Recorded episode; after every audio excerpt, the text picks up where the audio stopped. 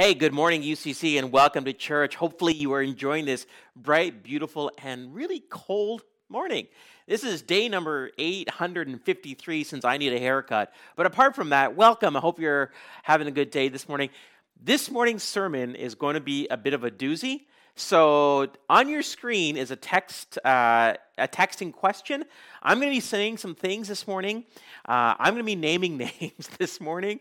Um, not pulling any kind of theological or um, philosophical punches. So just take note of that uh, texting for questions because you may want to um, ask some questions about some of the things I've said. So, the sermon series we started last week was called Confronting Christianity.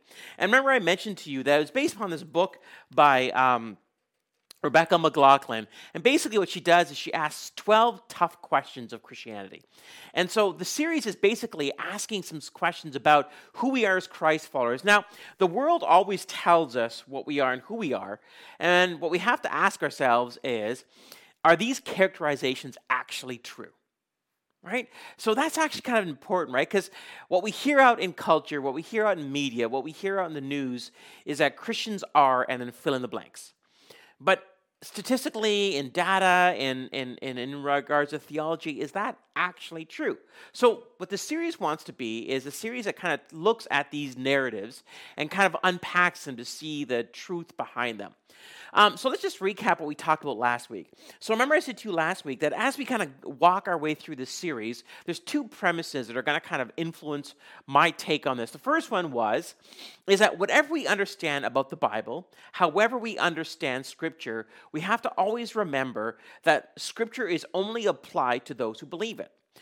So if I'm having a conversation with an atheist, I'm not going to use the Bible, at least not in the beginning for sure, to kind of talk about idea of faith and values and all that because they don't recognize the Bible's authority.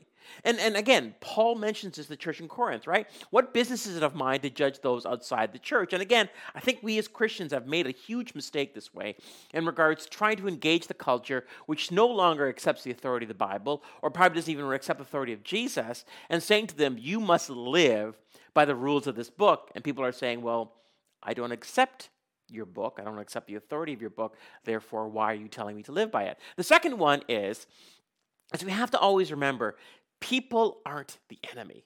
It feels like people are the enemy. It feels like people are, are against us. But again, Paul again says in Ephesians, for our, our struggle is not against flesh and blood. So, what we always want to make sure is that we are not attacking people, because again, as I said last week, people are the mission, right? For God so loved the world, not the world in regards to creation and all that. God did love that, but He loves His people. And when we act and behave in ways that actually set barriers up to uh, people in interacting and having conversations about, about God, that's actually detrimental to our faith, right?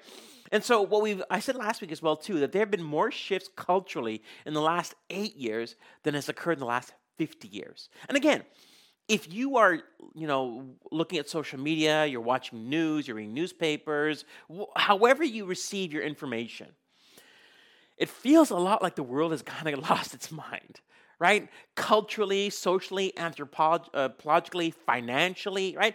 Things are upside down. And as Christ followers, you know, we are called to actually navigate this in a way that doesn't bring disgrace to Jesus, bring disgrace to God, but in a way that actually is kind of um, gracious, but also informed. And again, many Christians are actually wrestling with what that looks like.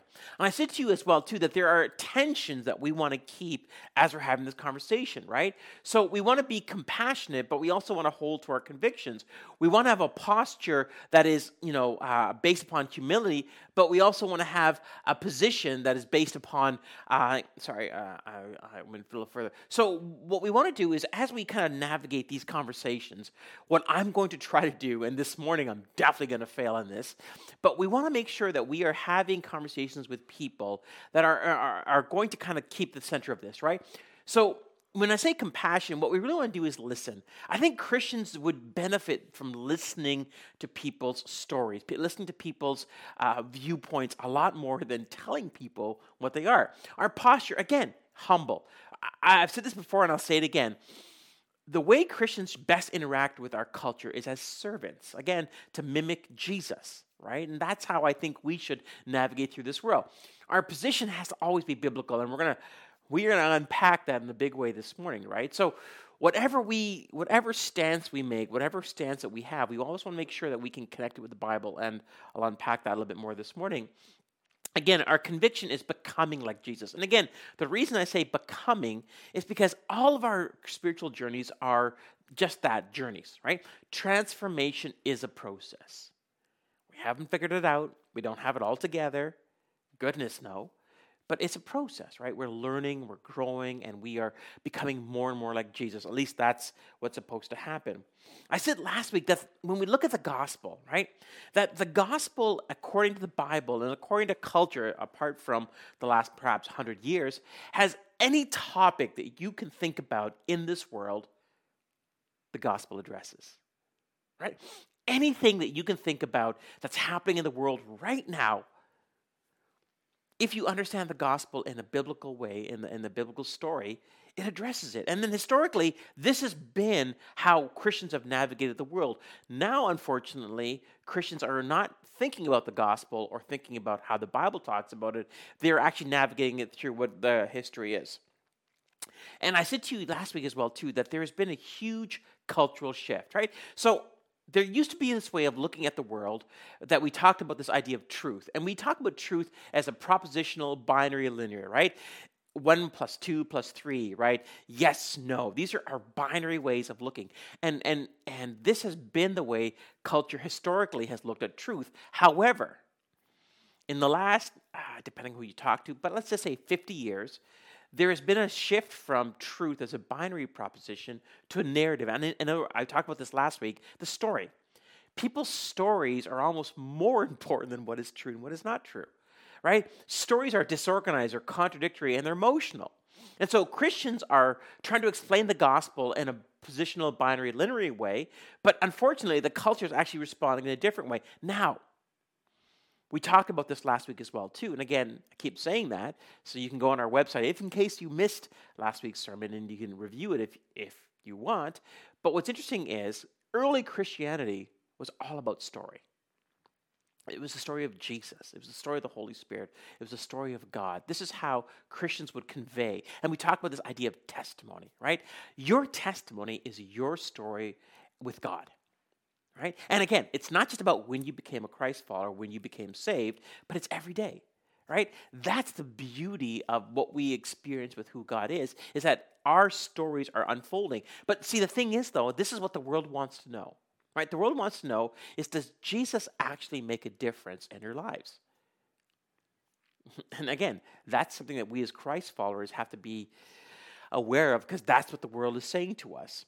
So, the reason for this series is, and, and just again to repeat this to you, the purpose of this series is to understand and to be understood, to seek to have better conversations about God. Again, the world has flipped upside down. And again, God's not surprised by this. The Holy Spirit is absolutely at work in the world, but we as Christ followers have to think and, and, and behave and speak and communicate differently because uh, if we don't, what's going to happen is we are going to miss out on opportunities. I think the world desperately needs to hear what authentic, use that word authentic, uh, Christ followers have to say. Right? And we do that through our stories, our testimonies. We do that through the Bible's position. And again, how the Bible actually talks about it as opposed to other ways. So this morning is going to be uh, part two to this idea of confronting Christianity. So before we confront culture, before we confront these other narratives, we first must turn the gaze to ourselves. So last week we talked about the kind of foundation, and today we're going to talk about Christians. And I'm going to use the word pseudo Christians. I'm going to use the word false Christians, and that's going to be controversial, but you'll see why I'll unpack it. And so, what we need to understand is we talk about stories today, we talk about our culture, and again, you can look at the world, you can look at especially at Christians. I do, and I ask myself, what is going on, right? What is going on? What is going on politically, racially, sexually? What is going on in, in, regards to government and lockdowns and um, and all these type of things? Like like what is actually happening in the world? So there is a philosophy that is actually under girding or being the foundation of this idea of, of narrative and, and, unpacking. So the philosophy is, and again, for you who are theology, philosophy nuts, you're going to love this. It's, it's, it's a philosophy called deconstructionism, or sometimes just called deconstruction which is a 20th century school in philosophy initiated by a guy named Jacques Derrida in the 1960s. It's a theory of literary criticism that questions traditional assumptions about certainty, identity, and truth that should ring a bell right? So, what's happening in our culture today is we are re looking at narratives or truth in a historical sense and asking ourselves, is this actually true? So, deconstructionism is this way of kind of re examining these things and saying, hmm, did this actually happen? Was this actually true? And again, certainty, identity, and truth. Now, this started off as a literary criticism, but it has since been applied to every aspect of society. Jacques Derrida, you know, shortly before he died, uh, this is a quote he said in 1990. Deconstruction is neither a theory nor a philosophy. It is neither a school nor a me- method. It is not even a discourse or an act nor a practice. It is what is happens, what is is happening today, and what it what what they call society, politics, diplomacy, economics, and so on and so forth. So what happened was in the 1960s, Jacques Derrida came up to, came up with deconstructionism as a way of re-examining texts. Right? It was a literary thing, and again you're asking yourself, who cares? Well, what was interesting is it caught people's imagination to apply it not just to literary texts, but to culture, right? So Western culture is being deconstructed, or a better way of understanding it for those of you who want to, is Western culture is being dismantled, right? From its Judeo Christian roots. I've told you before that when I was a child, uh, I loved taking things apart. I always wanted to know how things operated, right? So sometimes if I got a toy or if it wasn't a toy, I would take it apart. Now, taking apart something is awesome because you don't have to know what you're doing. you can you can take a hammer to it, you can unscrew all the screws from it because all you need to do is undo what somebody else has done. What I was never quite successful, especially with electronic stuff, is putting it back together right? So, what's interesting is deconstruction or dismantling has dismantled Western society, which again was based upon Judeo Christian roots, right? Western culture whether you like it or not, um, was based upon a biblical understanding of the world. You know, I'm going to show you a little snapshot of ni- in 1946. So, in 1946, which is a year after World War II was over, in 1945, the USA dropped a nuclear bomb in Japan, right, Hiroshima. And what happened was, is these 22 Protestant leaders in America put out a statement condemning such a use of force and, and the atrocities of what took place. Remember, they're looking at a year afterwards and you're seeing the fallout of it, literally, and also what's taking place. So these evangelical Protestant leaders came out and spoke out against it, which again I think was pretty cool. But look what uh, one commentator said about it. The church leaders spoke to the uh, on the common understanding that America was a Christian nation within Western Christian civilization, and within that comity of nations, the Christian church determined what was morally right or wrong. In 1946, in the 1950s, the church was the center of morality right? And people use this phrase a lot. You know, Canada used to be, Britain used to be, France used to be, America used to be a Christian nation. That is actually a lie, right? A nation isn't Christian. The values that a nation can adopt can be from Christianity. But again, 1946 today is a long time. And again, so many cultural uh, tsunamis have hit us that this is no longer the case. But people think and operate as if this is still true. Spoiler alert, this is not true. And so what we have then is this whole way of looking at the world. Now, I want to show you kind of something kind of fun. Um, and when I use the word fun, it's fun for me. I don't know if you're going to think it's fun. But a guy by the name of Edward Gibbon wrote a book in the 1700s. And the book was called The Decline and Fall of the Roman Empire. I came upon it because I read Francis Schaeffer's How Should We Then Live book because he referenced it. So I went back and I found this book and the writings of it. now, what's interesting about this book is what, uh, what Edward Gibbon does is he looks at five markers of the decline of the Roman Empire. Now, why am I telling you this? Because, of course, you're asking yourself, I thought I was coming into a sermon this morning, apart from a history lesson. You know me, I love history. Look what the five things is that he saw that was the decline of the Roman Empire. Because these five things, I would argue quite convincingly, are the five markers of the demise of Western society as we have traditionally understood it. So the five attributes marked Rome at its end. First, a mounting show of love, a, mounting love of show and luxury. Check. Second, a widening gap between the very rich and the very poor. Check. Third, an obsession with sex. Check, check, check, check. Fourth, freakishness in the arts masquerading as originality and enthusiasms pretending to be creativity. Check, check, check, check, check. Now look at the number five. And fifth, an increased desire to live off the state. Check. Edward Gibbon could have written this five years ago, two years ago, five weeks ago in regards to Western culture, because all five of these markers are what is identified in Western culture. Now, what Edward Gibbon says, what Francis Schaeffer said, and again, Francis Schaeffer's book came out in the 90s, is that these are the markers. This is the way of looking at the demise of a cultural value, but something else is going to replace it. Now, remember, when the Roman Empire uh, declined, there was a vacuum created right? There's a vacuum created politically, there's a vacuum created militarily, but there's a vacuum created in regards to philosophy. And so something else had to move in. Now, the good news was, and again, I would argue the good news, some other people may not, the church was there. And the church moved in to fill the gaps of what the Roman Empire um, missed out on. However, the church, Christianity, Western culture was based upon this idea of the Bible. It is now collapsed, right? So, as I said to you before, it is one thing to dismantle, to deconstruct society. It is altogether a different thing to, to replace it with something else. What we are seeing right now in our world, in the last eight years especially, are people are deconstructing Western culture and they are proposing different ways of looking at the culture.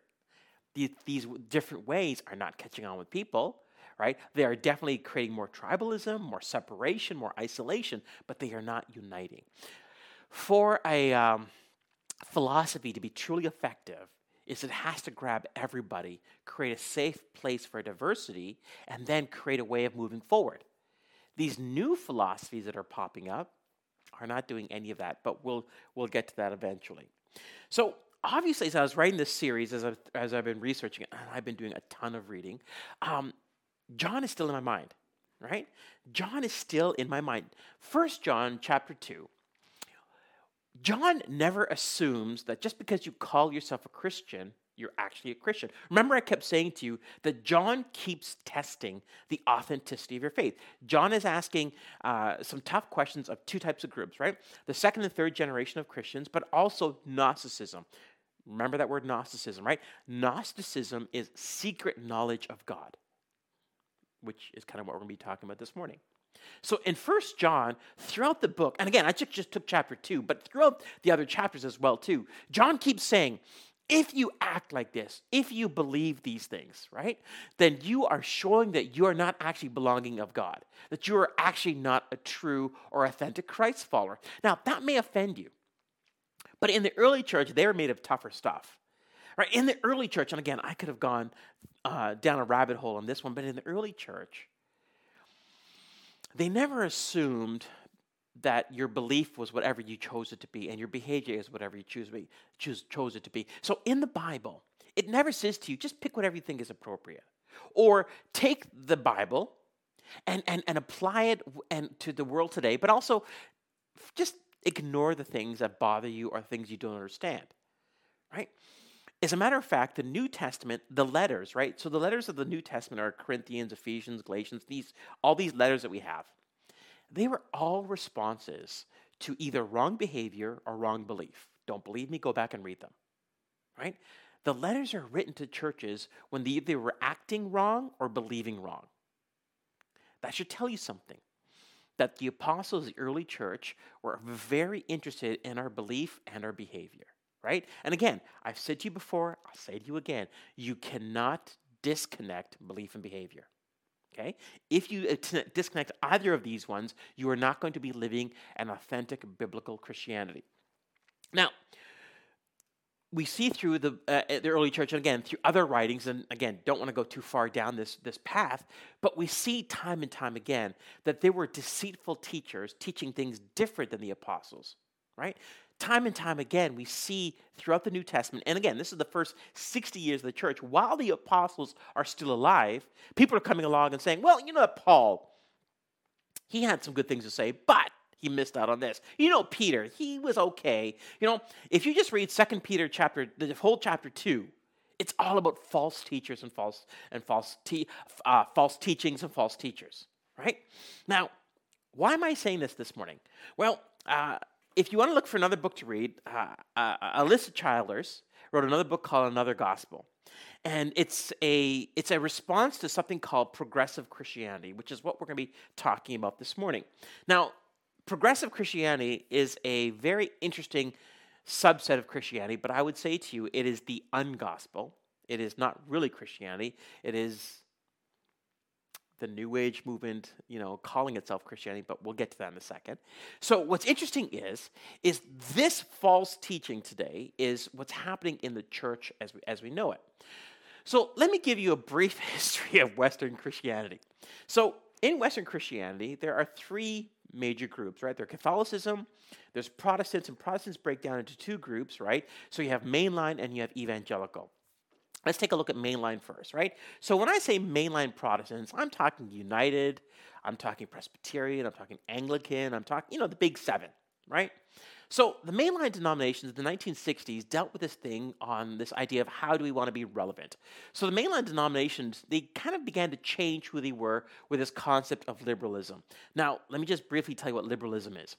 Um, liberalism is a, both a tradition, by the way, this comes out of uh, three out of the seven um, uh, churches' main webpage, the, the denomination webpages. I took, I took this from them. Liberalism is both a tradition coming out of the late 18th century Protestant attempts to reconfigure traditional Christianity teaching in the light of modern knowledge and values, relevancy, and a diverse but recognizable approach to theology. So, some of the tenets of liberalism is true religion is not based upon external authority. Truth can be known only through changing systems, symbols, and forms. Theological controversy is about language, not about truth. The historical accuracies of the biblical facts and events are not crucial. So, what's interesting is, is in the in in the late um, in the early '60s up till about the early '90s, these mainline churches began to make uh, declarations about theology, about uh, sexuality, about truth, about symbolism, in a way that other Christians kind of went, huh. The only way you're able to do so is when you start disconnecting the Bible as, as a source of authority. Now, understand, I don't mean to say that you're not allowed to look at the Bible and say, what does it mean? But what you're not allowed to do the Bible is, is begin to change what it says, right? Remember, I've said to you, that before you can make the Bible say something else, you must first accept what it's saying. I'm going to add a second thing to it. The second statement I want you to think about is if you do change the Bible, please show your work. In other words, it's a math problem, right? Remember math problems? Show how you got the solution. Well, with people who make changes to the Bible, they have to show how they came to these changes. So, for example, in the Old Testament, don't eat pigs, right? In the New Testament, right? What, what do we have? We have we have the vision that God gave Peter and says, Now I've removed the dietary restrictions for, for Jewish people if they so choose so. But again, we have Acts chapter 15, right? The, for the Gentiles, right? What, what, what, how are Gentiles supposed to act? So what happens is the mainline denominations basically um, change who they were. My wife sent me this article. This is May 23rd, 2021. This is very recent. This comes from the National Post. The title of the article is COVID May Have Hastened Christianity's Decline in Canada.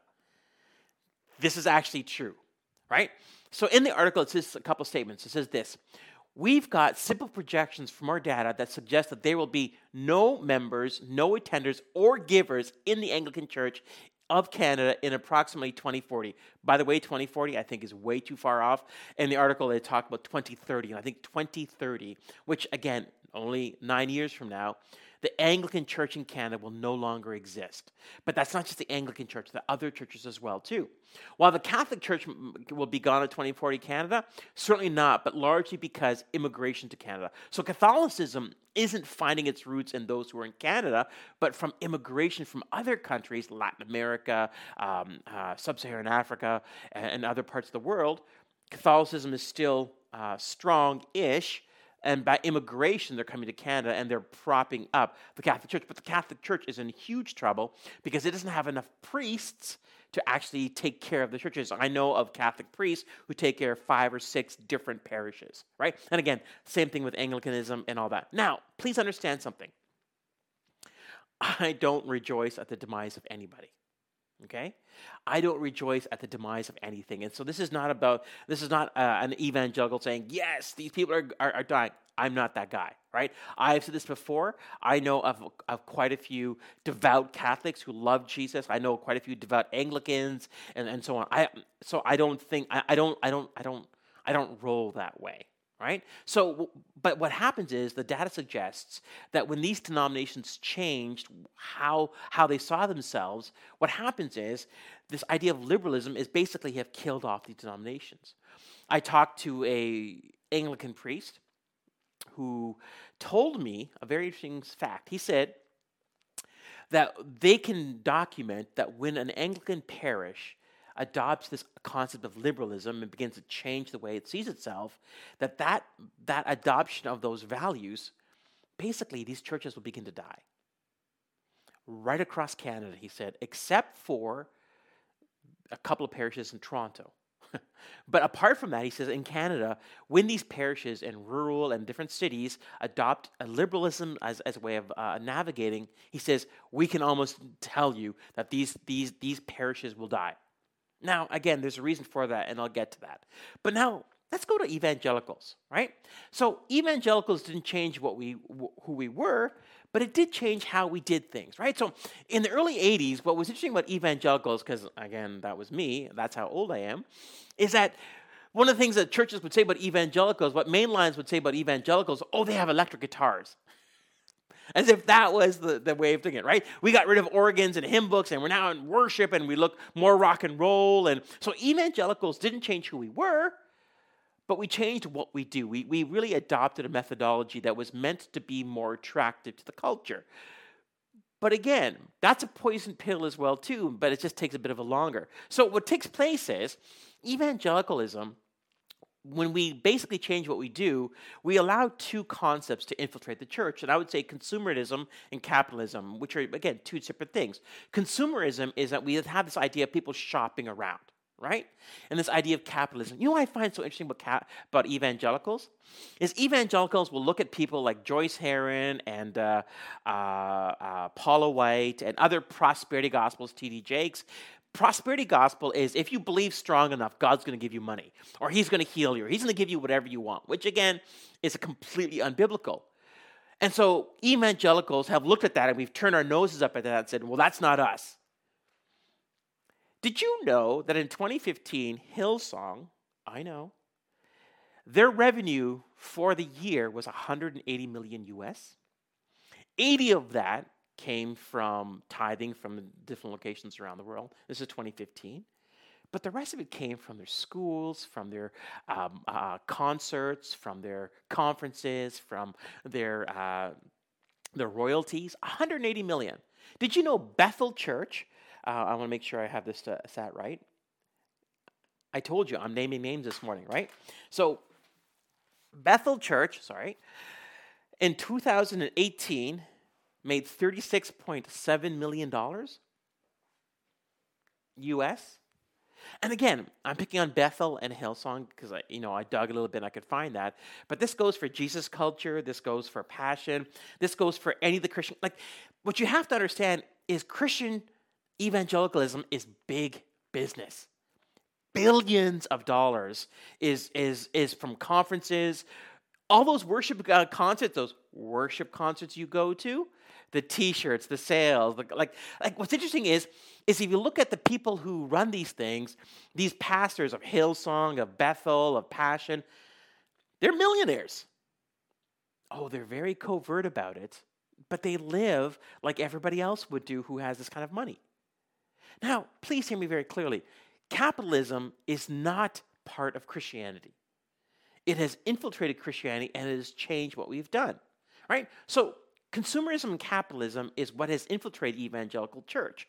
Just like liberalism for the mainline churches, we have our own problems. But the problem is, is this has now created some other subsets, and this is where we're going this morning. In the um, late 90s, early 2000s, there's something called the Emergent Church. A guy by the name of Brian McLaren wrote a book called New Kind of Christian. Caught everybody by storm. We're going to be talking about Mighty Brian this morning. And uh, what it does was, it basically says, hey, we just want to ask questions of Christianity. And by the way, I think it's great to ask questions of Christianity. Why? Because it helps us to make sure A, what we're doing is biblical, B, but we're actually, you know, checking our methodology and our hearts. No problem there. But it didn't start at just it didn't stop at asking questions. It began to make statements as well, too. We'll get to that in a second. But from the emergent church, something called progressive Christianity has now emerged. And this is something that's, how, that's come out in the last 10 years. This is a form of Christianity that uses the guise of Christianity, but really isn't Christian at all. And again, I'm going to name names because, again, this is what we have to do. Before we do that, let me ask you I call this sermon the ungospel. So if I was to say to you, what is the gospel? Well, I'm going to give you four points of the gospel. This is why Alisa Childers called her books another gospel. So when we think about the gospel, there are four aspects of it. Again, this is very basic, but these are four aspects of the gospel. One thing I want to note here when I talk about the gospel, a lot of people talk start at the fall, right? They start with the bad news. you have to understand the gospel needs to start with creation. Because what we have to really uh, understand is that God did not create the world with sin, God created the world with free will. The choice to choose to sin right? That's the only way God could have authentic relationship with sentient beings is to give them the opportunity for rejection, right? Again, that and again, that plays out in our own human relationships. So creation is the beginning of the gospel, right? Now, of course, the fall and original sin is what the gospel uh, is going to directly address, right? Of course, redemption is the story of the Old Testament and Jesus. What did he come? How do we redeem humanity? And of course, the gospel doesn't stop at the cross. It goes right to the end of the Bible to restoration, right? The restoration of all things. I would say to you, and we're going to see a quote by name Greg Koukl, uh, in a second here, but there, this is the gospel. So, what's the ungospel? Well, according to progressive Christianity, this is the ungospel. Now, I had to really dig because there's no uh, one person who speaks for it. So this is from a guy named uh, Matthew uh, Fox, but uh, again from Richard Rohr, uh, Matthew Vine, uh, Jen Hatmaker, Rachel Held Evans. I've kind of cobbled together the four basics of the ungospel. So the ungospel starts off not with creation and God as a sovereign being, but as God's creative energy. And again, the way they talk about the beginning of all things, again, seems very Hinduistic to me. Again, if you study world religions, a lot of the language they use to apply to the creation event, it's about energy, right? And light. And again, God did say, let there be light, but creation in, in the traditional understanding, the orthodox understanding of the gospel, is God a being created the world as he would see fit. In this one, creation just happens. And, and by the way, there's, there's, there's a being called God as well. The second part is when we talk about this idea of original sin, there's the idea of this original blessing. So progressive Christianity would say that original sin is too medieval, it's too negative. And again, I can understand why people would say, you know, Christians are too preoccupied with sin. I get that, right? But to then say that we are then no longer dealing with sin is actually, I think, um, a, a deep philosophical, biblical change in how the gospel teaches. So, original sin, in the most simplistic form, simply says this When you and I were born, we were born with the stain of sin. Right? Remember, I've said to you, we don't sin and become sinners. We sin because we are sinners, right? And again, we go to the Bible, and this is this is clearly seen time and time again. Again, the most popular one, again, Romans, right? Paul lays this out in the most articulate way uh, possible that humanity is born with this stain of sin. This is what the cross was about. This is what Jesus is about. This is what the new covenant of blood is about. Well, in the ungospel or progressive Christians, they don't talk about original sin. They talk about original blessing. And again, Matthew Fox wrote an entire book called uh, this idea of uh, original blessing. Perennialism. This is not about plants. This is not about uh, uh, about planting anything. So perennialism is a very interesting concept that is gaining a lot of traction within this idea of progressive Christianity. Perennialism is something people believe that they may not realize what the label is. So has anybody ever said to you, "Aren't all religions the same? Aren't all religions are this way of looking at the world. And so this religion here sees God this way, and this religion sees God this way, and this religion sees God this way, and it's all equal. All roads lead to heaven. Well, in the progressive Christianity, they see other faith traditions, and that's the words they use. Uh, they'll say, um, our worldview or our faith tradition is this, but we accept other faith traditions. What they're basically saying is there's more ways to God than just Jesus right? And so we as Christ followers, again, according to scriptures, we would go, no. Right? So perennialism is this idea that all roads lead to God, that all religions are equal, uh, and, and all religions are basically different people trying to uh, get their, uh, get their uh, uh, thinking around God. And finally, universalism. According to progressive Christianity, and again, I'll show you this in the writings, is they really believe that everybody will get to God, and even people who don't believe in God, atheists, right? uh, and again, there's some comical uh, ways they kind of approach it, but basically they're saying at the end of all time, everybody is going to get to God. Um, so remember I mentioned uh, Greg uh, Koukl. Greg Koukl kind of parses out the gospel in this way, and I think it's important to understand this because this is how we need to understand the gospel. So when we talk about this creation, we're really talking about how things began, right? So I've said this before, and I'll say it again. When Christians wrestle with this idea of, of evolution, or when Christians' idea talk about this idea of creationism, what you really need to understand is the Hebrew Bible, chapters 1 and 2 of Genesis 1 and 2, they weren't about telling us the mechanisms of how God created things. For the Jewish people, for the Hebrews, what was important is who started it, and this is where mankind came from, humanity came from, right? So there can be a great deal of frustration amongst Christians with, well, okay, what do we have to do? And this is one of the things that we're going to be talking about are Christians anti science? We'll get to that. Not today, but in another sermon. So, what Greg Koukl will say is the gospel starts off with how things began, right? Not the mechanisms, but how. The second thing is, is the fall, how things got broken, right? So when sin entered this world, it has infected and affected each and everything, not just human beings, but also the environment, right? And not just uh, the environment. Remember, I told you the three harmonies harmony between God and humanity, God, uh, humanity, humanity, and humanity and creation. The three harmonies became the three discords, right? And so Greg Koukl will say the fall tells us how things got broken. And again, that's sin. Redemption is how things will get fixed, right? How do we have, how do we, how are we reconciled to God?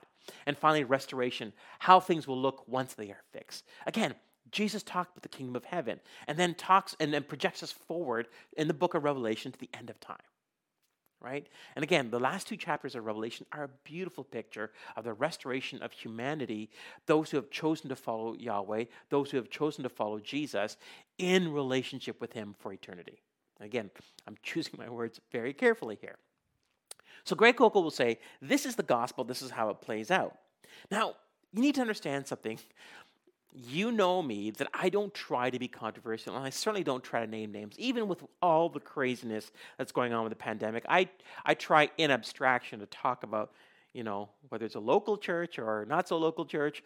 Um, I try not to t- I, I try not to point people out because again, in my opinion, as a pastor, it's not my responsibility to pastor somebody else's church, and it's certainly not my responsibility to tell other people how to believe. Now, what's interesting though is that I am actually called to, I am responsible to uh, my own church, you who are watching, whether now or later, whether you consider yourself part of our church or not. But it's, it's also my responsibility to kind of help you to understand how to navigate the world. So, what's going on right now with this idea of progressive Christianity is there are reasons why Christians are leaving the church. There's a whole subset on Twitter, on blogs called deconversion. It's of people who were once Christian leaving Christianity to become atheists or leaving Christianity to become a progressive Christian. The reasons why Christian leaders are either becoming progressive or simply walking away from their faith. From Bart Campolo, Tony Campolo, Rachel Held Evans, Jen Hatmaker, Michael Gungor, Rob Bell, Richard Rohr, Brian McLaren, I told you I was going to name names, and others, we are seeing many deconversion stories on Twitter. Uh, ex-evangelical, right? This hashtag and the kind of people talking about the reasons why they left the church. Now, the Western church has become toxic. I've said this, and I and I will say this again. You think you know what's wrong with the church? Try being a pastor or being somebody who actually peeks behind the sermon. Um, I was asked to speak to some Bible college students a number of years ago, and I opened up my talk with them by saying this Being a pastor is, is very much like the Wizard of Oz. And they're, of course, looking at me. I said, You know, in, when Dorothy and, and, and her friends stand before Oz, it's this big head and, and they're very terrified, right? The mighty Oz. Well, Toto, the dog, goes over and pulls the curtain aside, and there's this little fat man pulling levers and he is what Oz is. So the church can be very much like that. They can see the church in this kind of grandiose way, but really, when you look behind the scenes, the church isn't really that pretty. And again, recent scandals from Ravi Zacharias to Carl Lentz to Bill Hybels to, again, just pick. We're seeing this. Right? We're seeing this. The church, the Western church, has become toxic. From entertainment, celebrities, wealth, to abuse and misuse of power. Please hear me very clearly. There are people who have been hurt and abused by the church. The church and church leadership and people within the church have absolutely abused their power. And um, I don't, I don't make any any um, exceptions for that. Like people who have done that deserve and and need to be called into account, for sure, right? And so what happens is when we are hurt by the church, we have to make a decision. And the problem is the decision that many people can make is that the church is Jesus. We as human beings are imperfect representations of Jesus. Again, this is what the Bible teaches us time and time again. But you have to do something with hurt. You have to do something with suffering. You have to do something with this. And it can turn inwards, it can turn outward, and it becomes something that actually becomes toxic. Those behind the scenes have seen what the church has become and have walked away. And again, you go through Jen Hatmaker, Rachel Held Evans, Bart, well, Bart Campolo of all these yahoos, I actually respect the most because Bart Campolo was an evangelical, then became a progressive Christian, and then she became a humanist atheist, right? So I actually appreciate Bart Campolo's honesty by saying, you know what, I don't even believe any of this anymore, and just walks away and calls himself an atheist. These other ones, unfortunately, will say then, um, the church is actually wrong. So here's how it looks. These people who make stances, make claims, are hurt by the church. Uh, uh, Michael Kruger has this great uh, book coming out and a blog post called The Ten Commandments of Progressive Christianity. He says these are how progressive Christians kind of talk about it. So the first thing is they, t- they start off with a story of hurt. They start off by saying, I was once one of you.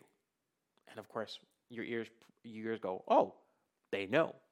And the second thing they'll say is that I was just a, a, a, sincere seeker asking questions. And again, nobody in their right mind goes, well, that's how could that be wrong? Right? I grew up in a church that asking questions was absolutely not looked at, uh, was, was frowned upon. This is one of the reasons why I left the church when I was 16. Because I actually had questions. Where did the Bible come from? Why is Christianity true? Why Jesus? Why not Muhammad? Why not Buddha? Why not, you know, Confucius? Why not all these other religions, right? I asked questions. And again, the church, my youth pastor, the leadership didn't like questions. And so, of course, I had to go seek questions, right? I had to go seek answers to my questions. So, a lot of these individuals who have felt this way will say stuff like, hey, I used to be one of you and I ask questions. And, and, and then what happens is they become the victim because leaders then say, well, no, no, you can't, you can't question this or you can't ask it. And then what happens is they'll say, well, I went out and I found the truth. And here's the new truth right? And so that's that, that's kind of the playbook of what this looks like. And the fact is, the church is just reaping what it sowed. right? Like you can't help think to yourself when a church asks for $7 million to build a building, but then tells you they care about poor, the poor people, you feel like there's a bit of a disconnect, don't you? When you hear about a pastor, when you hear about a, an author, a speaker, a worship leader, act in, way, in, in, in ways that just, you kind of go, how, how's that possible? When you see Christian leaders, you know, preacher in sneakers, again, one of the books we're going to get to, right? Uh, by the way, Preachers and Sneakers, uh, the new book, you definitely got to get it. It's a fantastic book. Anyways, when we see Christians living in multi-million dollar homes, wearing watches that are worth like thirty, forty thousand dollars, wearing clothing that you know anybody else who are multi-millionaires and celebrities wear, it's difficult. It's difficult to reconcile that with the message of who Jesus is. It's kind of why I I I I, I founded UCC is because I wanted to see if we could maybe get past all of the toxic stuff the Western Church has become and find a way to kind of embrace what a New Testament Christianity looked like. This is why I still deliver milk. Because I just wanted you to know, I want, you know, those who know UCC to know that um, as I ask you to, to, to uh, support UCC financially, well, I, I, want you also to know as well too that I work outside of the church to support my own family financially because we don't want money to be the reason why people go ah I don't really like that right? So UCC has been an experiment to see if we can't get rid of this stuff to kind of get back to what Jesus is saying and to get back how the New Testament church operated well then we're kind of missing the bone and again all these writers I just feel like giving them a hug right I feel like giving them a hug but then I feel like um, that there has to be, after the hug, there has to be a, uh, a very firm kind of conversation. And a conversation says, just because you are hurt doesn't mean you get to change the Bible. Just because you have a new way of looking at the world doesn't mean you get to tell Jesus what he actually said. So when we think about this, and we ask ourselves, what does it look like? Well, we have to really realize that progressive Christianity, and again, remember, we have to look at ourselves first before we look at the world, becomes something very different than what Christianity is. And I'll show you in a second. Let me give you a quote by Alisa Childers before we jump into this next part here, which is going to be a doozy. Progressives, again, this is from Alisa Childers' book, which again, called Another Gospel, I recommend you get. Progressives are not just a group of Christians who are changing their minds on social issues and politics, right? So progressive Christianity isn't about Democrat, Republican, isn't about liberal or NDP. It is not about that. Remember, I told you, Christianity isn't about politics. Whatever political view you want to have, have at it, right? At UCC, we're not a church to tell you how to vote, right? So Christianity and politics was never meant to be uh, in an unhealthy relationship. She goes on to say this according to their most prominent thought leaders, authors, and speakers, they often deny core essential doctrines of the faith, which leads them to preach an entirely different gospel. So, according to progressive Christianity, and again, this is what liberalism of the mainline churches was, according to progressive Christianity, revelation is still unfolding. Beliefs and behaviors can still be modified today. This is very important as our culture shifts, and again, pick a topic, right? Progressive Christianity, liberalism would say, well, the Bible spoke about this 5,000 years ago, and that was appropriate 5,000 years ago, but is it appropriate today? Jesus talked about this 2,000 years ago, but is this appropriate for today? And again, I would say to you, these are good questions, right? But again, as, I, as I've said before and I've shown before, these actually have really good answers, right? And so what we're going to do now is we're going to jump down the rabbit hole, right? So what's interesting is in James and uh, again First John, because again John's always in my head right now. James chapter 3 verse 1 says this, "Dear brothers and sisters, not many of you should become teachers in the church, for we who teach will be judged more strictly." Now, understand something. I have named names and I'm going to show some quotes. I'm going to actually show you more names. And I'm doing this because as a Christian, as a teacher, as a pastor, everything that I say is judged according to the Bible. You guys know this. If I say anything that's unbiblical, if I say anything that changes or modifies who Jesus is, you have the absolute freedom to call me out on it. Right? And again, my sermons are not hidden, they're all online. I don't know if you have that much free time, but I just want you to know I believe the Bible to be true. Therefore, whatever I say, I try as much as possible to align with the Bible. Right? And anytime that I've said, well, this is my best guess, I've tried to say to you, this is my best guess. Right? So when we talk about Christian teachers out there today, if you are a, a pastor, a teacher, a blogger, a writer, a speaker, you call yourself a Christian, well, your teachings, what you say, what you write, according to the Bible, and again, I could have shown a lot more scriptures about this, you're going to be held account. Remember what 1 John chapter 4 1 says then? Dear friends, do not believe everyone who claims to speak by the Spirit. You must test them to see if the Spirit they have comes from God. For there are many false prophets in the world. Right? Remember when John says this in 1 John? So we have three witnesses the Spirit, the water, and the blood, and all three agree. Well, I would say there are three witnesses of what it means to be an orthodox or orthopraxic Christian. There's three witnesses of Christianity the Bible, Jesus, and, and Jesus, I'm going to put sin and salvation, and the atonement. So I'm going to just show you very briefly uh, about these three parts here. So when we look at progressive Christianity, and by the way, I'm going to pick on a guy named Richard Rohr a lot because when you according to Amazon bestseller list, he's up there, so he's one of the most prominent ones. I'm going to go after Richard Rohr a lot in this series. The Jewish scriptures, this is Richard Rohr, which are full of anecdotes of destiny, failure, sin, and grace, are almost offer almost no self-evident philosophical or theological conclusions that are always true. We even have four often conflicting versions of the life of Jesus in Matthew, Mark, Luke, and John. There is no one clear theology of God, Jesus, or history presented despite our attempts to pretend that there is. Just so you know, this is categorically false. And again, historically, anthropologically, but again, Richard Rohr says this, and people go, oh, I didn't know that. Well, the reason you didn't know that because it's not true. A guy named James Burklow says this anything in the Bible that looks miraculous or, or contrary to the normal functions of the natural world is not factual, but rather is mythological. So what you have here is, is, is progressive Christians, what they will do, as liberalism has done, is basically say the Bible really isn't literal or true, but it's mythology, it's fable. Again, Brian McLaren. The Bible is a portable library of poems, prophecies, histories, fables, parables, letters, sage sayings, quarrels, and so on. And again, you take out fables, and I would say to you, yeah, like sage sayings, the book of Proverbs, I get that, right? But when he uses the word fables, what he's trying to say is fictional, not meant to be true or not meant to be applied. Peter Enns, this guy, uh, by the way, I have some history with. A number of years ago, when I was a youth pastor, I was at a youth conference where this Yahoo was a speaker. Well, I had a bit of a large youth group at the time, and we walked out of his of his teaching because, again, he was saying stuff that I was like, okay, wait, what's going on here, right? Again, this was my first kind of exposure to this thinking. Peter Enns says this if we're fixed on the Bible as a book that has to get history right, the Gospels become a crippling problem. Just so you know, and I've said this before and I'll say it again, the Bible is one of the most historically accurate documents that we have. And again, this is not just from Christians, this is from anthropologists and historians. Rob Bell. Um, anyways, the Bible is a profoundly human book. And Rob Bell begins to use this as this idea of because it's a human book, that we don't have to take it as, as divine, right?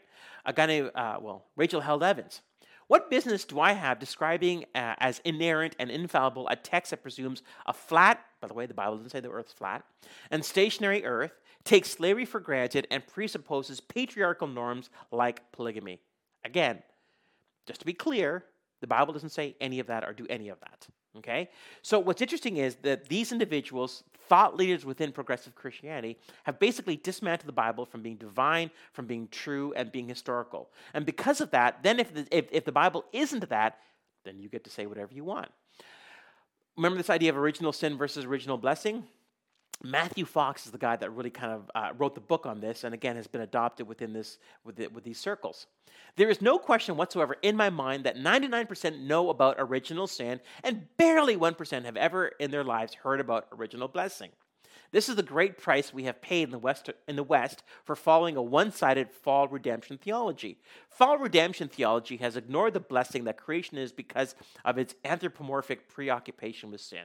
And again, you have to go back to read, read the rest of the book. I don't recommend you do unless you really want to waste your time. But basically, the idea was is that we are not born with sin, that we sin after that fact. We're born perfect uh, uh, according to that. Oh, you know who else thinks that? Richard Rohr. Remember I told you I'm going to go after Richard Rohr? Oh, by the way, Enneagrams?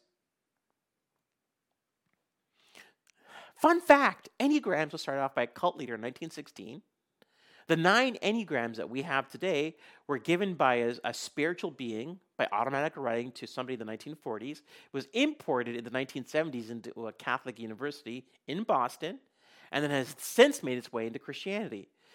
If you've done your Enneagram, I'd ignore it. If you're interested in Enneagram, I wouldn't bother. When Enneagrams first came out, I thought, oh, it's another personality profile like Myers Briggs, like the, uh, like a, a Birkman, Colors, Disc, whatever.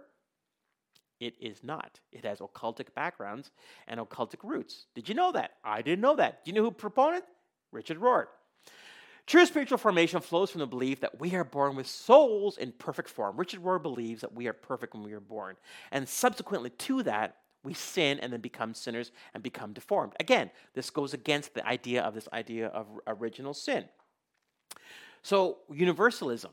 There's a woman by the name of Nadia, uh, Nadia Bolz-Weber. She was tattooed and she was kind of punk rock. And when she first burst on the scene, all the evangelicals and Christians were like, look, look how cool we are. Look who she is, right? She had a clerical collar on.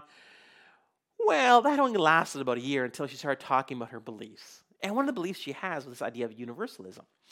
Here's what universalism is. I confess that I'm a Christian, Christocentric universalist.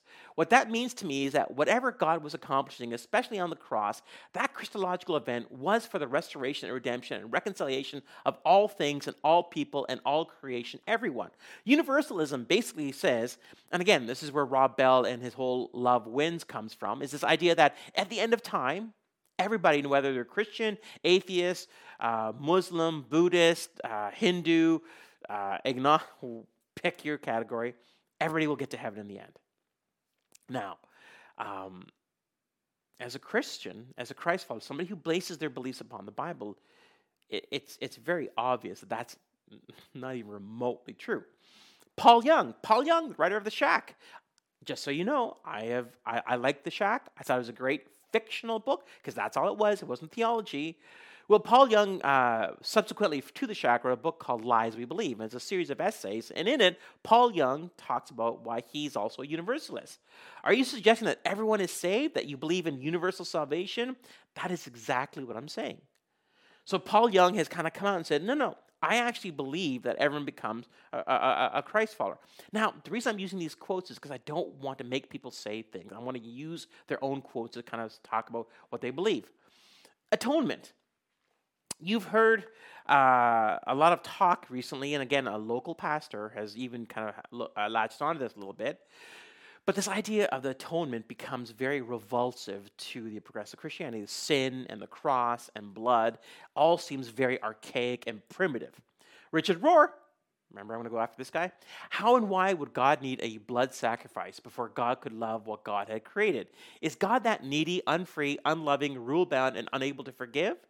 Michael Gungor of the band Gungor, 2017. That God needed to be appeased with blood is not beautiful, it's horrific, right?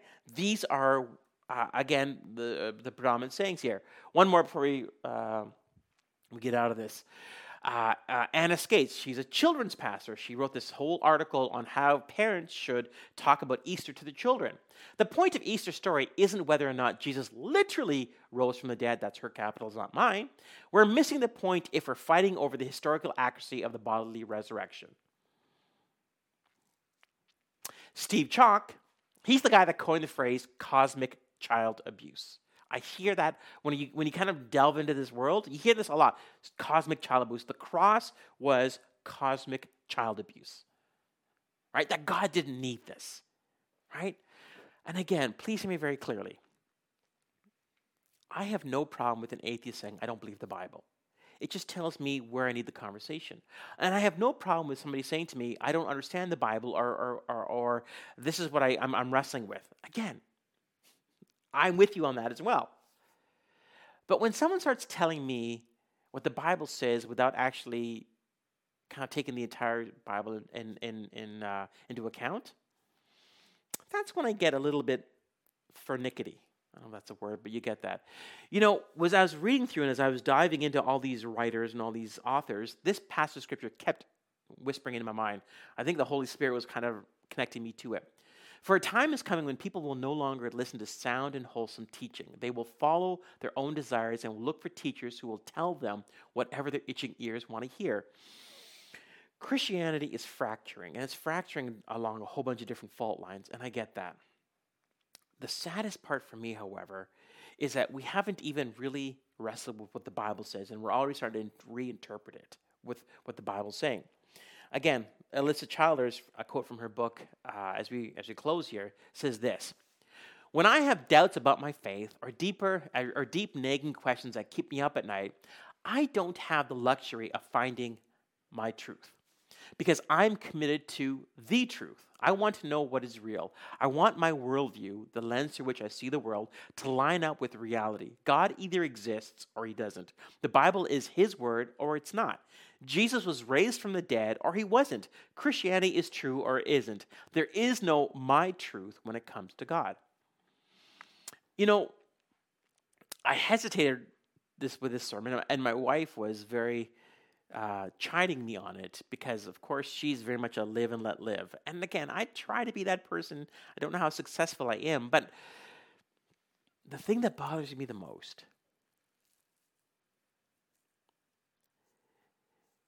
is when Christians modify, edit the Bible to suit their own lives. I agree with you that there are things in the Bible that can horrify me. There's questions I have that I'm not sure if I have the answers.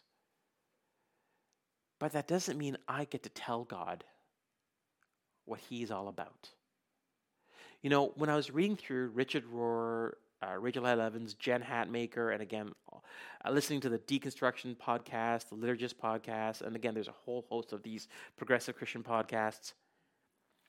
The thing that kept coming to mind was these people, and again, I don't mean to use that in a pejorative sense. It just felt like me that they thought they were smarter than God. It kind of goes back to the garden when the snake asked Eve, Did God really say? And then the snake, the devil, begins to reinterpret God's command in a way that's more appeasing and ego driven to Eve. I was texting a pastor friend of mine, and he said to me that, you know, progressive Christianity is basically uh, I'm not a Christian anymore, but I still need to make money, so I'm going to write some books. I kind of chuckled, but he, he's not actually far, far from the truth. I, I, I just want you to know something. You have the Bible. You can open it and you can read it yourself. I don't want to tell you what to believe. You get to always check and double check anything that I say, and I'm absolutely okay with that. But what I will not do is think that A, I'm smarter than God, and B, begin to change or edit the Bible based upon my own lifestyle and my own worldview of the world. Because once we do that, once we start self editing God, what happens is he's no longer God anymore, but he's basically a reflection of myself. And that's the dangerous part. Let me close. Romans chapter 1, verse 16 to 17. You know, Paul writing to the church in Rome, and again, the church in Rome is going through a whole bunch of things. is going through persecution, and by persecution, I mean killing, the Neronian persecution, right? Paul says this For I'm not ashamed of the gospel, uh, of, of this good news, the gospel about Christ. It is the power of God at work, saving everyone who believes, the Jew first and also the Gentiles. This good news tells us how God makes us right in his sight. This is accomplished from start to finish by faith. As the scripture says, it is through faith that a righteous person has life. I am not ashamed of the gospel. I'm not ashamed of the good news of, of, of the Bible. I'm not ashamed of who Jesus is. I am ashamed when the church doesn't live up to that. I am ashamed when I don't live up to that. But I'm never ashamed of Jesus. I'm never ashamed of the Bible. I'm never embarrassed by the Bible. Because most of the problems people have with it, I've figured out why and how to communicate it. Sometimes someone asks me a question, and my answer is, I don't know. That's a great question, right? But then I don't get to say to that person, well, I know what God really meant, or I know what God meant to say. As Christians, and again, I use that term in the most in, in the best sense possible. The Bible is how we understand God. I believe it to be divine. I believe it. I believe it to be authoritative, and I believe it to be the entirety of it is teachable for me today. When Paul says all Scripture is God breathed, what's interesting, he's saying that to Timothy in First Timothy. But remember, at that point in time, Paul didn't have the New Testament. Right? The New Testament was being put together. The, the apostles were all writing together, and that was going to be put together. The scriptures he was talking about was the Old Testament, because that's what they had. Right? And so we need to understand that all the Bible is God breathed. The reason why liberalism, the re- reason why progressive Christianity is going to kill certain types of Christianity, the reason why the liberalism is killing off Anglicanism, Presbyterianism, Lutheranism, the reason it's killing it off, if the gospel has power, the ungospel has no power. If the gospel has power, the power of the Holy Spirit, the power, the very power of God to change lives, to transform, to convict, to challenge, all these amazing things that are part of our journey with Jesus, well, the ungospel has nothing. It has nothing. And because it doesn't have anything, it's not going to convince anyone of the truth of who God is and what Jesus is in their lives. From the atonement, Jesus' work of sin and salvation, to the gospel story. I urge you, I encourage you, and I perhaps need to not yell at you, but just to say, believe what you believe, but make sure your belief is based upon the Bible if you believe the Bible to be true. This is really an important conversation. It's the fundamental, the essential conversation that we need to have first and foremost as Christians. Uh, my phone has been buzzing, which means I have some questions. This is your chance to text in some questions about anything I've said today. And uh, I'm going to pray, and when I have another song, I'll come back and, and answer questions. Dear Lord Jesus, I thank you that you are true, that you are you are transcendent. And the gospel isn't mine to change or modify, but instead, the gospel is mine to accurately represent by my belief and by my behavior. Orthodoxy, orthopraxy how I think and how I believe and how I behave. Lord, I pray for those I've spoken about today. I pray, Holy Spirit, that you would convict them of their heresy, of their false teaching.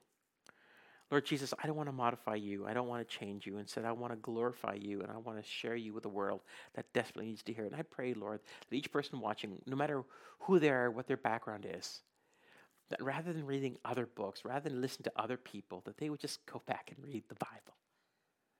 That we would be people of the Word, as, as we have been for, for centuries, that we'd go back to being people of the Word. Not that we have all the answers, but instead we are sincere seekers of the truth, and the truth is found in you, Lord Jesus, as revealed in Scripture.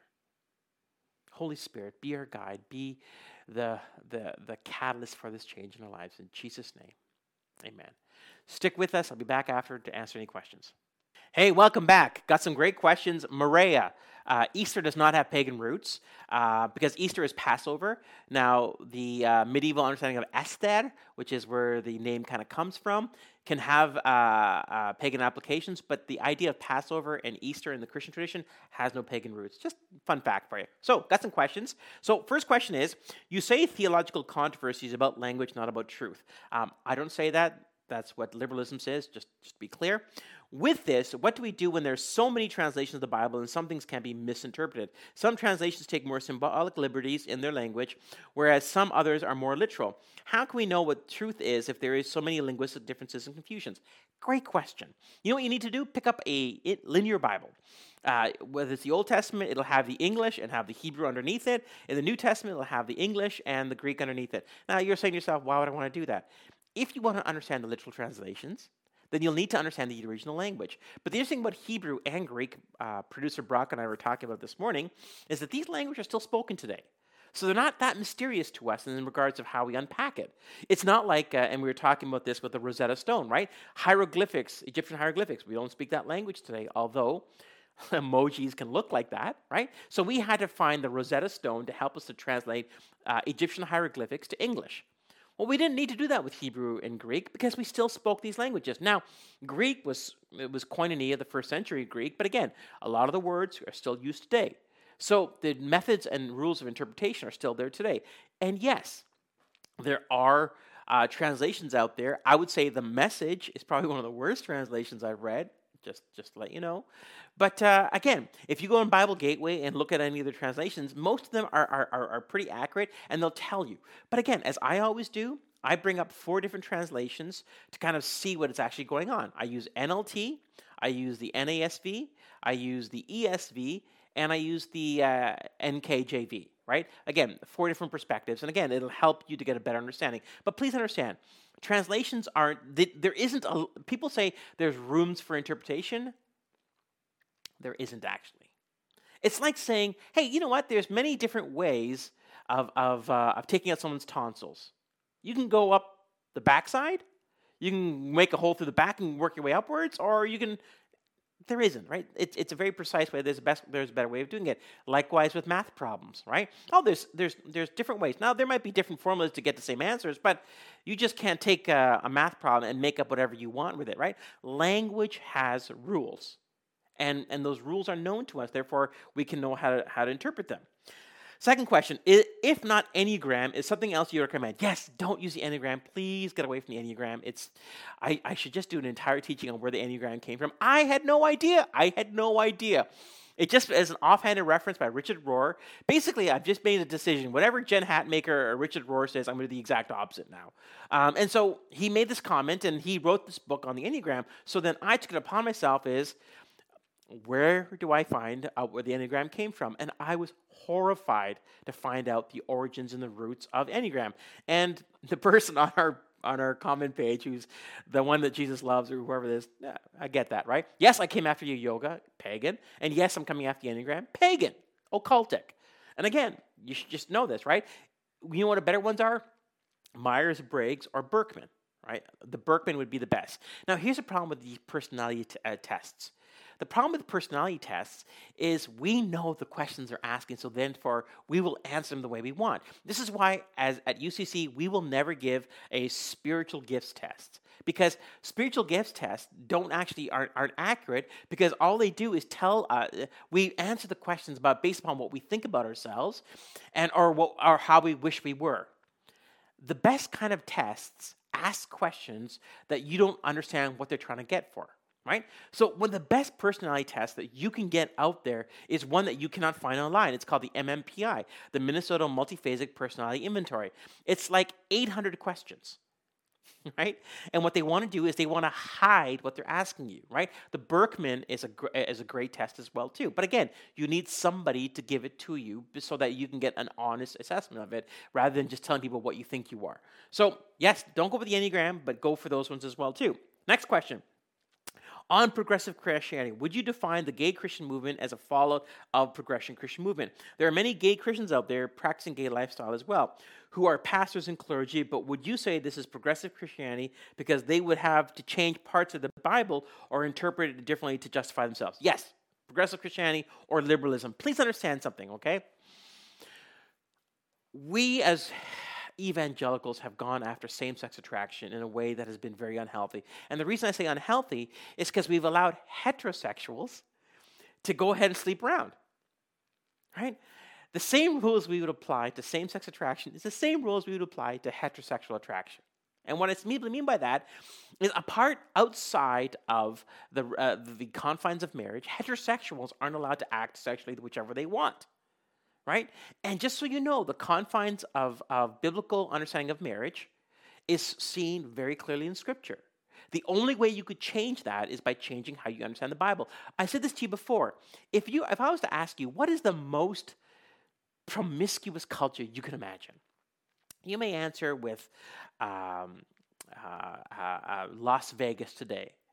And you could answer with other things. I would say to you that the Roman Empire in the first century was and is the most sexually promiscuous culture in history. You had Roman emperors who were pedophiles, who were incestuous, married their sisters, married their brothers. Ew, right? They were individuals who, again, not to get too deep into it, but with it, it, it was just as horrific as you can imagine. The early church kept a sexual ethic that was very Jewish right? And, and what's interesting about that is they had many examples around them of what they could do, but instead they chose what they were. And again, to the Gentiles, Acts chapter 15, when James gives the Gentiles the rules by which they says, he uses the word porneia, which is again from the book of Leviticus, is this idea of this is what is appropriate for Gentiles to act. And again, Paul to the church in Corinth, hey, heterosexuals, it doesn't mean you get to act whichever way you want to just because you're heterosexuals. So, as Christ followers, authentic biblical Christ followers, look at the Bible, and again, please don't take my word for this, just look at Scripture, and then you get to say to yourself, okay, what does the Bible actually say? and then wrestle with whatever that is for you.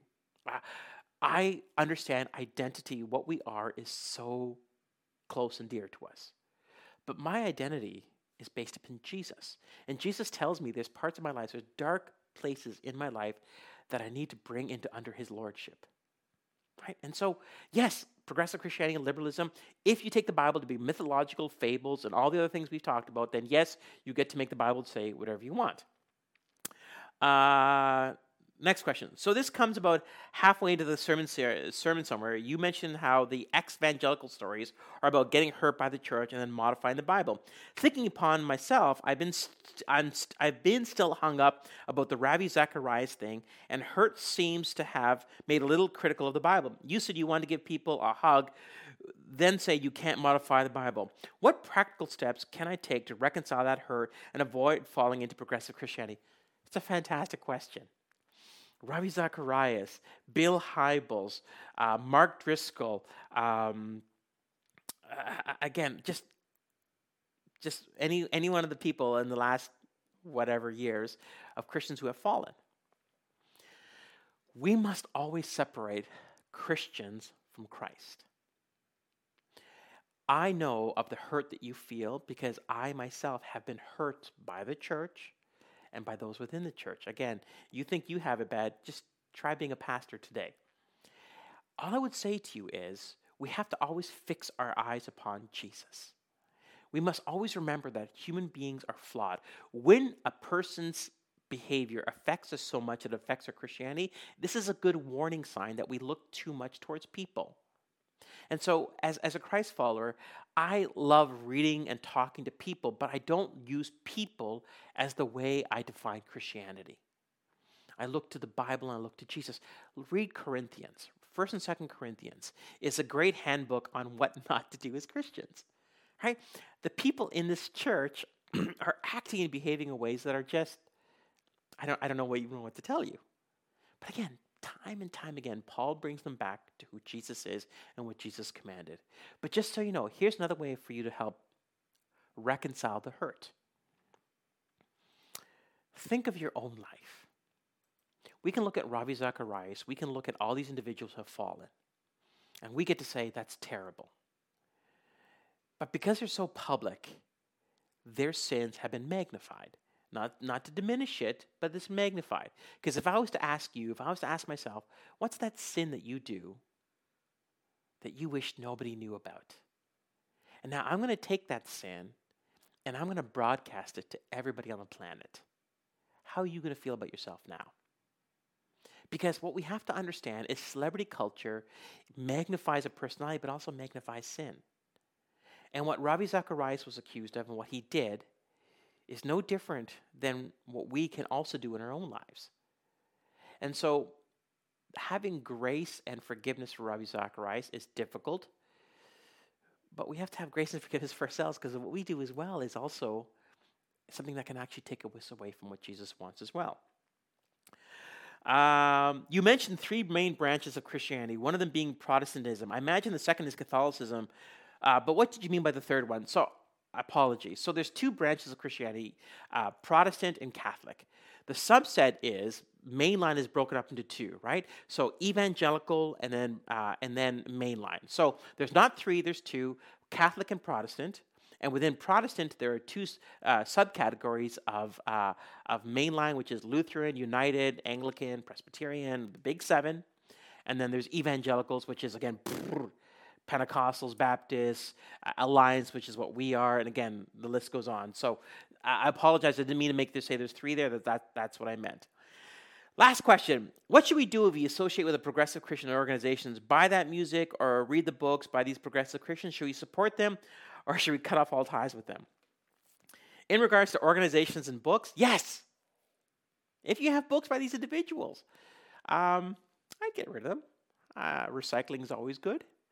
And I would take the time you devote to these books and just get back to the Bible. Um, I would recommend you pick up Alisa Childers' book. Oh, just so you know, if you don't want to buy Alisa Childers' book, she has a podcast. Alisa Childers, just go on your podcast, wherever you get your podcast, and just put in Alisa Childers. Uh, Alisa is A L I S A, and Childers, child with an E R S. Fantastic podcast. She goes through this. She talks to people who have become progressive, become back to Jesus. Amazing podcast. There's like 170 episodes. They're all between 45 minutes an hour. I like long form just because I like to get in the deep stuff. Shocker. But go there and listen to it. But yes, don't associate. But if you know somebody in your life that is progressive Christian, get her book. Michael J. Kruger as well too have conversations because progressive Christianity is not Christianity. So talk to them gently and graciously as you would an atheist because they have departed from what it means to be a Christ follower and have gone a different way. And just like anyone who has done that, if I would talk the same way as who became a Buddhist, someone became a Hindu who was a Christian, I would talk the same way of a Christian who became an atheist, you just have a different conversation. So progressive Christianity isn't an authentic Christian, so you'd have those conversations with someone personally in your life. As apart from all this stuff, um, I wouldn't have anything to do with it. I would stop buying Christian music. I would stop attending Christian concerts. I would try to bankrupt this part of Christian culture. I know capitalism, and I would say, hey, let's get back to what Jesus really meant for us in regards to community and all that. Whew! Sorry, lot to talk about, lots of content.